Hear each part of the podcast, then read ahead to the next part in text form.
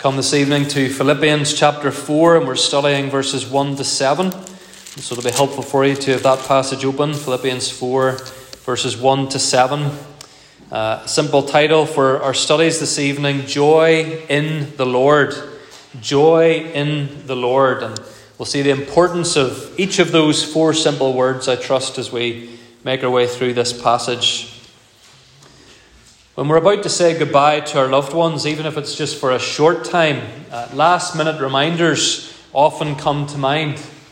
Uh, maybe a husband or wife is about to head out to work, or maybe to head off to a conference for a few days, and suddenly they think of things that they need to tell their spouse while they're away. Uh, put the oven on at five o'clock. Remember to pick the kids up from the neighbours. Buy some bread and milk on your way home, whatever it may be. Uh, big tasks or small. Suddenly, various things come to our minds, perhaps when there's about to be uh, a goodbye, a change of routine for a short or long period of time. Well, Paul is about to say goodbye to the Philippians in this letter. He's preparing to sign off. But first, he gives them some important reminders, things that he has said to them before. He's even said some of these things already in, in this letter, uh, but they bear repeating one more time. One commentator calls these rapid fire challenges from Paul, this section that we're looking at this evening. Rapid fire challenges.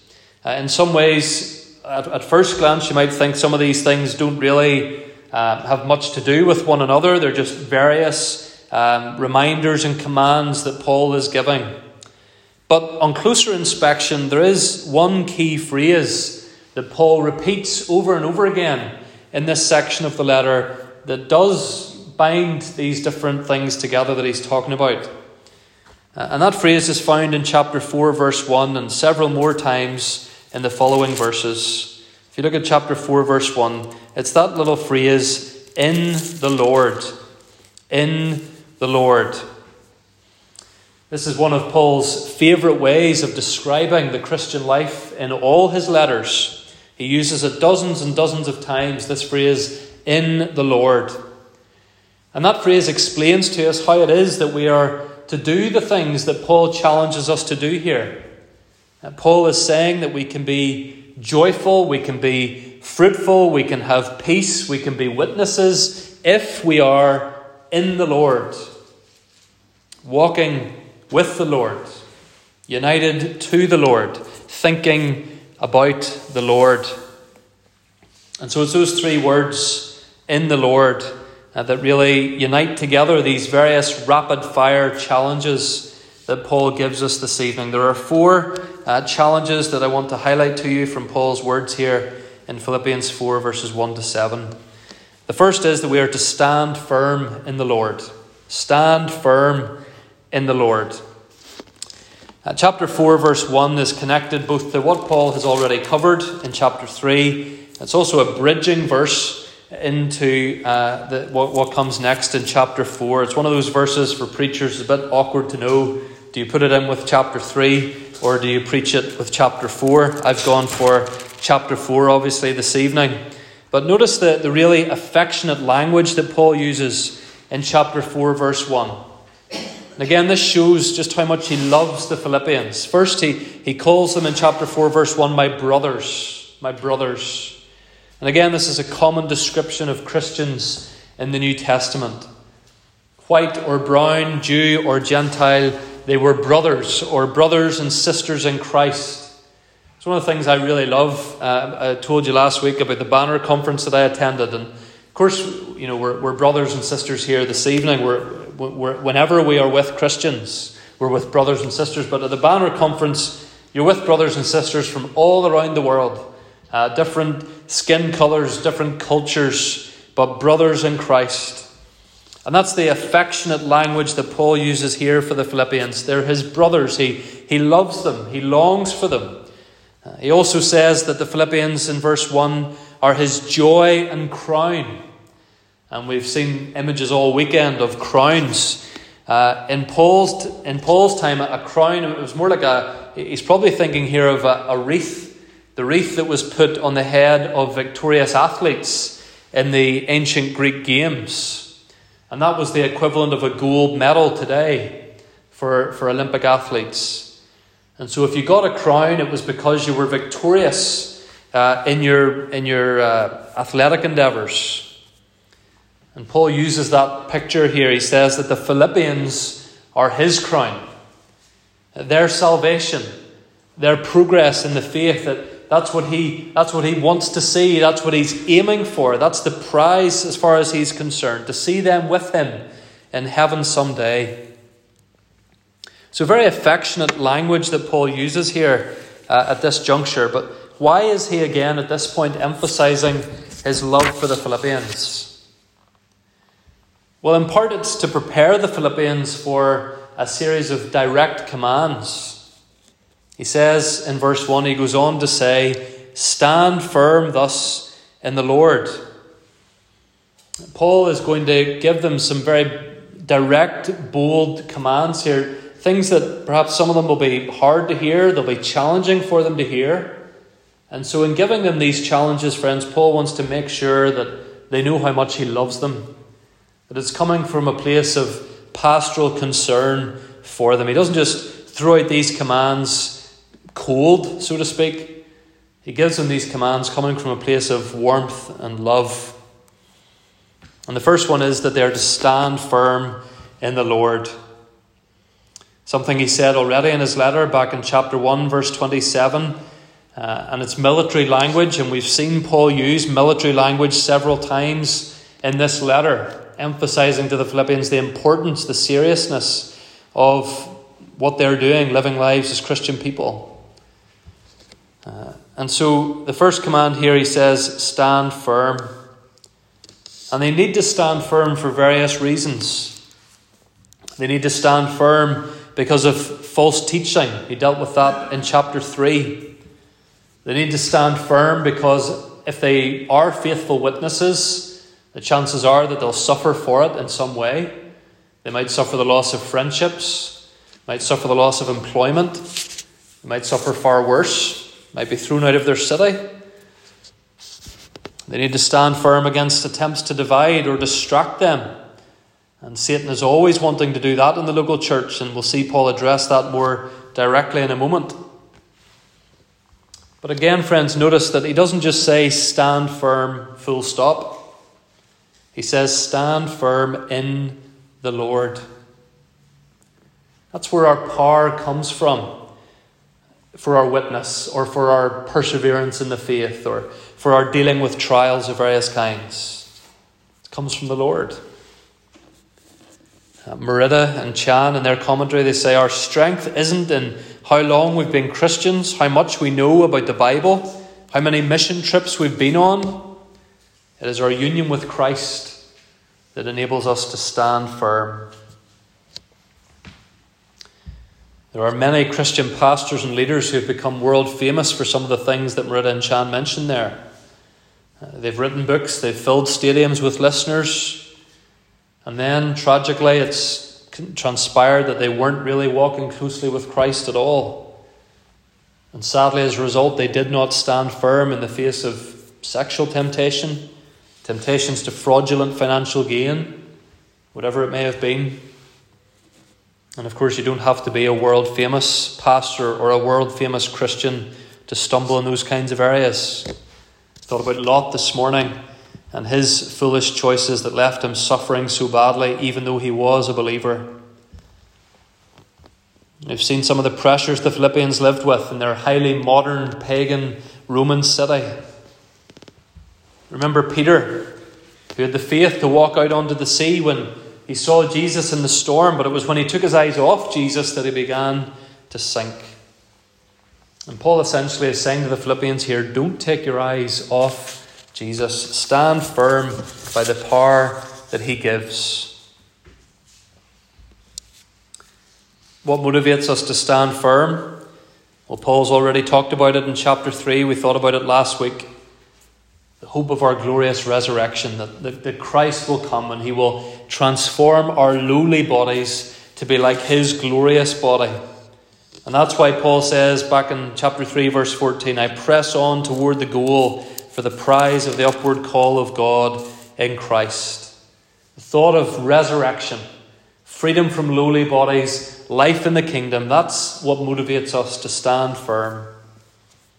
And so Paul uses this affectionate language to, uh, and the language of Christ and what he will do for us to remind himself and to remind these believers how deeply we are loved by the Lord, how, how much motivation we should have to stand firm. We're in Christ. We're loved by Christ. He will give us the power against Satan's temptations, against the world's pressures, battles with our own sin.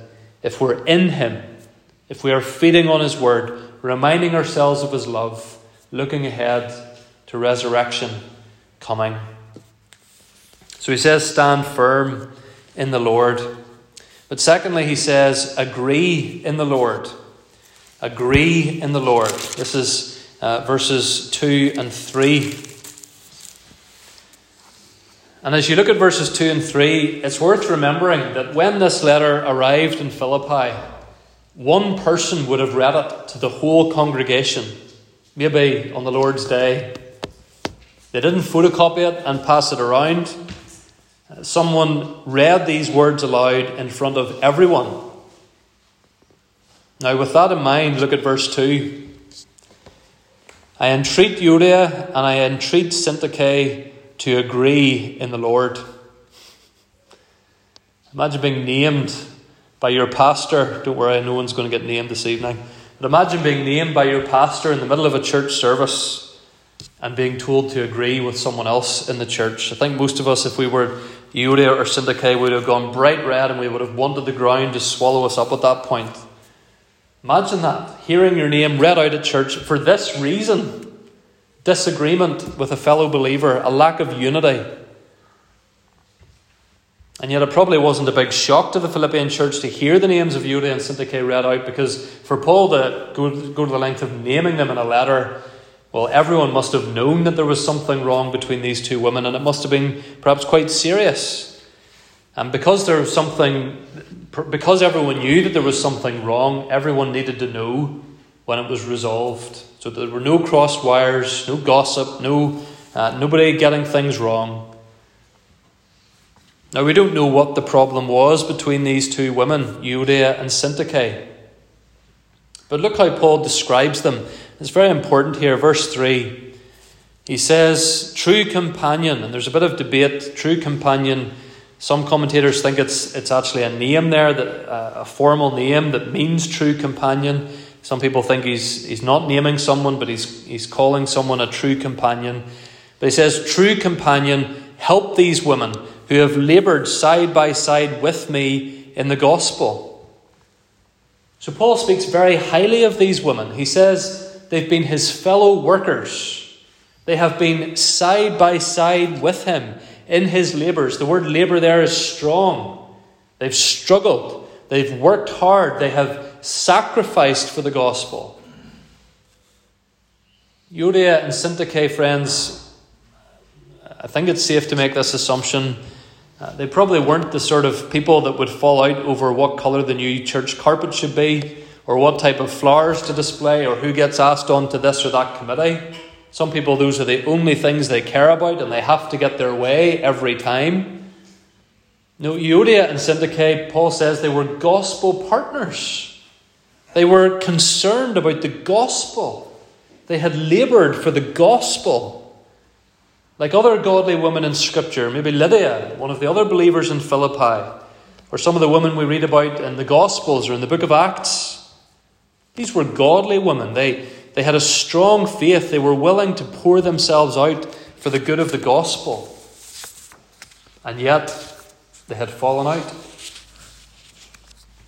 And sadly, in an imperfect world, and in a, in a church made up of imperfect men and women and boys and girls, a falling out can happen between two mature, godly believers.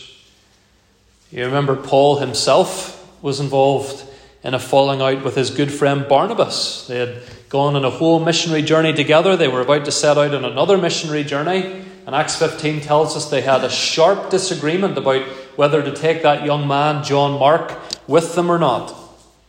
So much so that they actually ended up going on separate missionary journeys. And Barnabas took John Mark and Paul took Silas, and they went in opposite directions. None of us are perfect. We sometimes see things from different points of view, and sometimes there are legitimate different points of view. Strong personalities can clash, and maybe it takes time for full reconciliation. But, friends, here's the point every effort must be made to reconcile. Every effort must be made. The word entreat there sounds a bit old fashioned, but uh, it could also be translated I, I beg. I beg Euodia. I beg Syntyche. Paul's saying, it's, he says, if I was there, I would be on my knees in front of these women, urging them to agree. And again, how? How are, how are disputes to be resolved? In the Lord. To agree, he says, uh, I urge them to agree in the Lord. And those three little words should be a powerful reminder to us, friends, now or if in the future we find ourselves in a falling out with a fellow believer. And, and of course, this, this, couldn't, this may not just be a fellow believer in the congregation. In fact, it's more likely to be time to time in our own, under our own roof with our own family members. But if, if and when that happens, those three little words remind us of what unites us and what unites us is far more important than whatever it is that has divided us. Paul says, what he's saying to them here, you're united together by faith in Christ. You are sisters in Christ. You are both forgiven sinners. You both have experienced the forgiveness of Christ. Your ultimate destiny, both of you, is to be in heaven together. He says at the end of verse 3 that all believers have their names written in the book of life. I wonder, is that not a reminder to these women, Euodia and Syntyche? You're going to spend eternity together, so sort it out. Sort it out. Paul wants them to be serving and worshipping side by side once again in Philippi. Notice what he says in verse 3 true companion, whoever that may have been, he maybe had someone in particular in mind. He says, Help these women. If two Christians fall out, there may be a role for a mediator, a fellow Christian, to, uh, to come in and, and bring them back together. It doesn't necessarily have to be an elder. It may be that elders need to be involved depending on the circumstances. But whoever steps in, every effort must be made for believers to agree in the Lord. And again, this is a, theme that we've seen already in the letter. But such uh, so important is it that Paul com- comes back to it here towards the end because division in the local church can be an awful thing. It can discourage and set back the life of a church sometimes irreparably. Not only that, but it's, it's drastically harmful to a, to a church's witness. Who wants to join a group of people who don't get along? What have we got to offer a world of lonely, angry, anxious, divided people if we're divided amongst ourselves? It's not much of an advert for the reconciling power of the gospel of Jesus Christ. And so, as Paul says elsewhere, friends, we're to make every effort to maintain the unity that we have in Christ. We're brothers and sisters in the Lord. And so we need to humble ourselves and think well of one another and forgive one another, whether it's in our homes, in our immediate family, whether it's in the church family. And that may be painful, that, that may take time and effort. But again, we go back to those powerful words at the heart of this letter Philippians 2, verse 5. Jesus Christ humbled himself. Who are we to hold a grudge? to fail to forgive, to stubbornly refuse to reconcile with a brother or a sister in Christ, considering all that our Saviour has done for us. And so we're to stand firm in the Lord, and we're to agree in the Lord, and thirdly, we are to rejoice in the Lord. We're to rejoice in the Lord. Just look at verse 4. Rejoice in the Lord always. Again, I will say, rejoice. This has just been the drumbeat of the whole letter. Uh, we've seen it over and over again joy, joy, joy. And so he says here, he knows he's repeating himself. He says, Again, I will say, rejoice. I don't care if I've said it already, Paul says. And notice the little word he uses there rejoice in the Lord always. always. Again, Paul is writing this letter from prison. It's not like he's sitting in some palace somewhere draped over a sofa watching TV. Paul commands the Philippians, commands them to rejoice always. How did Paul, the prisoner, the outcast, always rejoice? Well, quite simply, friends, because he was focused, his focus was on what he had in Jesus Christ. The th- same three words again are key rejoice in the Lord. And rejoice in the Lord does not mean that you put on a big fake smile even when you're heartbroken or exhausted or angry. But if you're truly maturing in your Christian faith, if we are regularly thinking about and giving thanks for all that we have as a believer in the Lord Jesus Christ, then you always have something to be monumentally thankful and joyful about. If we truly realize what we deserve, sinners by nature and choice who have disobeyed a holy and wonderful and mighty God, and yet who have been forgiven, and who have heaven and resurrection to look forward to, who is a Saviour who has died for us, who has loved us, dear friend, we should always be able to rejoice. Paul is speaking here as someone who had had his back whipped, who had been shipwrecked for the good of the gospel, who had been stoned for the good of the gospel, almost to the point of death, who'd been rejected by his own people. This is someone who knows about suffering. And yet he says, Rejoice in the Lord always. Some of you might remember a song that came out uh, a number of years ago now, and it was simply called Happy by Pharrell Williams. It was number one single in the UK and Ireland and the US, many other countries. The most downloaded song of 2014, nearly six and a half million downloads in the United States. And as you can imagine, with the name Happy, it was a very happy song. Uh, but it was actually written for a children's film, Despicable Me 2. And it starts playing when Gru, G R U, Gru, who used to be a really awful person, really bad guy with no friends, uh, he gets a kiss on the cheek from Lucy, who, despite how despicable Gru was, has grown to love him. And when Lucy kisses Gru, he's overjoyed because someone loves him. And that's when the, the song Happy kicks in in the background. His eyes just uh, go wide, and the song kicks in, and he's dancing down the street. Well, friends, you and I were despicable by nature. When you consider the depths of sin in our hearts, we are thoroughly unlovable creatures. But God has loved us and saved us through Christ. We can't always rejoice in football because sometimes the team loses. We can't always rejoice in holidays because they don't last very long, even with the high number of bank holidays this month. We can never and should never rejoice in money because there will always be someone who is more than us, and no amount of money makes anyone any happier anyway. Add whatever you want to the sentence a marriage, a family, health, better hair, better skin, fewer wrinkles we can't always rejoice. We can sometimes rejoice in these things. We can't always rejoice in any of it.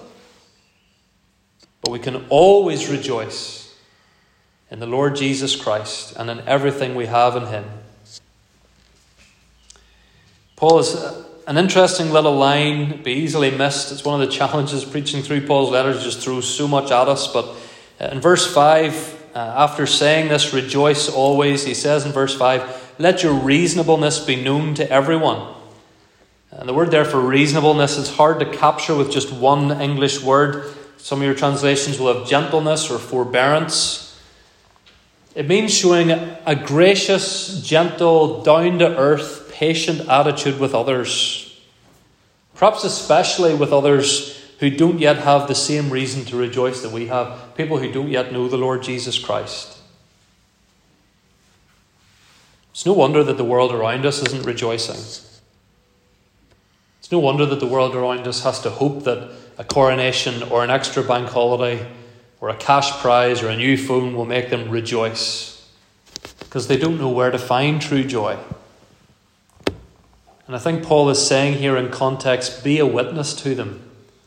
by rejoicing in Christ and living with grace and patience and gentleness. There's something to be said for the witness of a Christian who is steady. To the people that know you best, they just they see that you don't get too high with the highs, you don't get too low with the lows, that, that you always have that, that peace about you, that, that assurance about you, that joy in Jesus Christ. George Mueller said, The first great and primary business every day is to have my soul happy in the Lord. May that be true of each of us, friends, happy in the Lord. Not that we don't ask for help when we need, when we need it to deal with life's heartaches and trials, not that we don't feel times of pain and exhaustion, but that we always remember that we have in Christ reason to rejoice. So stand firm in the Lord, agree in the Lord, rejoice in the Lord. And then, fourthly, and this is not so much a command, but it's a promise peace in the Lord. Peace in the Lord. Paul says in verses 5 and 6 the Lord is at hand. Uh, that's, that's the return of the Lord. Do not be anxious about anything, but in everything, by prayer and supplication with thanksgiving Make your requests known to God. Do not be anxious, Paul says. One writer actually translates it stop worrying. Simple as that in terms of the language of it. Stop worrying. Notice, friends, it's a command, it's not a suggestion. Do not be anxious. Now, there are some anxieties that are natural and perhaps even healthy, we, we, we, if we're being very generous to ourselves. Um, uh, perhaps we wake up in the morning, the alarm goes off, and we're, in a sense, anxious to get on with the day. Maybe there's work we know we need to do, and we're keen to get on with it. Maybe there's some important event, we need to get ready for it. And there'd be something wrong if you weren't a little bit tense or, or energized or a little bit anxious to get on with things. But the kind of anxiety Paul commands us to stop altogether is a constant, fretful, what I'm going to call atheistic anxiety. The kind of anxiety that would suggest to other people that we don't have any faith in a sovereign, all powerful, all good, all knowing God. Because if we allow ourselves to be consumed by worry and anxiety, that's how it could seem at times. That's how we're acting. We're, we're acting atheistically, even if we would never call ourselves atheists. And yet, I would imagine there's very few of us who would say that we never struggle with anxiety to some degree. It's a very difficult thing. What's the solution? Well, Paul says the solution is prayer. Do not be anxious, he says in verse 6. And instead, he says, in everything, by prayer and supplication with thanksgiving, make your requests known to God. Prayer supplication, requests, verse 6, three different words for the same thing talking to God, telling Him what is making us anxious. As we saw earlier in the psalm, uh, complaining and sighing to the Lord, asking for His peace in the midst of our worries and troubles. And notice the other word Paul uses in verse 6 thanksgiving. Thanksgiving. How often, even if we do remember to pray, we forget to be thankful? How often, when there's one thing that's making us anxious about the future, we forget the hundreds of things that God has already provided for us? The secret to, uh, to experiencing greater peace, Paul says here, is prayer. And prayer is an act of humility. That's maybe why we find it so difficult at times, because we're so self self reliant. Prayer is a confession. I can't do it all my own. I'm not in control. As much as I might like to think I am, as much as I plan for things and I have a diary and I have insurance and I make money and I do this or that for myself or my family, prayer is ultimately a confession that we are not in control. But our Heavenly Father is. And so we come in humility, asking Him for what we need. Friends, if by the help of the Holy Spirit we put this into practice, if we stop worrying and start praying, look what the result will be, verse 7. The peace of God, which surpasses all understanding, will guard your hearts and your minds in Christ Jesus. Again, notice the words in Christ Jesus, in the Lord. The peace of God is in Scripture is really a way of summing up the whole experience of believers, past, present, and future. You maybe heard before about the significance of the Hebrew word shalom. And shalom in Hebrew, it's not just an absence of war, which is how we tend to define peace today, but it's a spiritual state of rest and, and security and, and, uh, and your whole being being at peace. It's what human beings had with God before the, before the fall. It's what we will have again when Christ returns. And it's that kind of peace Paul's talking about here. And he says, The peace of God will guard, will guard your hearts and minds. The word there for guard means garrison, a squad of soldiers surrounding a city. And the Philippians knew what that looked like. Their, their city was surrounded by Roman soldiers at all times. It was a Roman city and it was guarded day and night. And you think of the confidence that gave to the citizens. The most fearsome uh, victorious, successful army in the history of the world at that point, and we've got them looking after us. And Paul says the peace of God will garrison your heart, even in the midst of life's trials and hardships. Don Carson throws out this challenge to us in his comments in this passage. He says, I have yet to meet a chronic worrier who enjoys an excellent prayer life. I've yet to meet a chronic worrier who enjoys an excellent prayer life. And so that's the choice. We can worry or we can pray, but we can't do both at the same time. Can be funny sometimes to watch people, if you go bowling, 10 pin bowling, uh, at the alley after they've released the ball. Uh, some people, their body twists and turns, and, and you know they want the ball to go a bit more that way or a bit more that way. And of course, once you've released the ball, you may as well go and sit down. There's no point standing there moving around as if you're doing, you know, bad dancing or something. You may as well go and sit down. There's nothing more you can do. You've taken your shot. Offering up our prayers to God, friends, is like letting go of that heavy, burdensome bowling ball and then just going and sitting down. Because unlike in 10 pin bowling, where we might end up watching a lot of our shots going down the gutter, our prayer requests offered through the Lord Jesus Christ always reach their target. And so Paul says, Let your requests be made known to God. And if you do, the peace of God, which surpasses all understanding, will garrison your heart and your mind in Christ Jesus. So writes a man chained to a Roman soldier waiting to stand trial before the most powerful man in the world, not knowing what would happen next. And yet he had perfect peace because he knew how to pray. And through the person and work of the Lord Jesus Christ, you and I should do the same.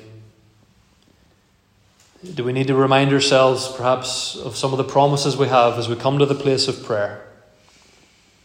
I will never leave you nor forsake you.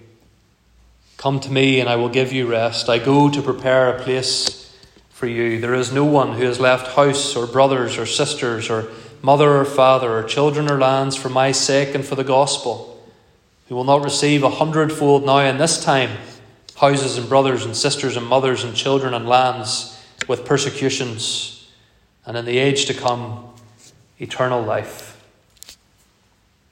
Jesus has promised us all of that and much more besides. He says, I will never leave you or forsake you. And so cast your cares upon him, and he will sustain you, as the psalmist says. You'll have perfect peace, but only if you come to Christ in faith. In the Lord we can stand firm.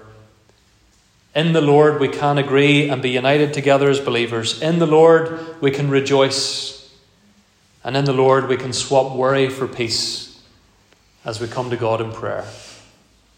Amen.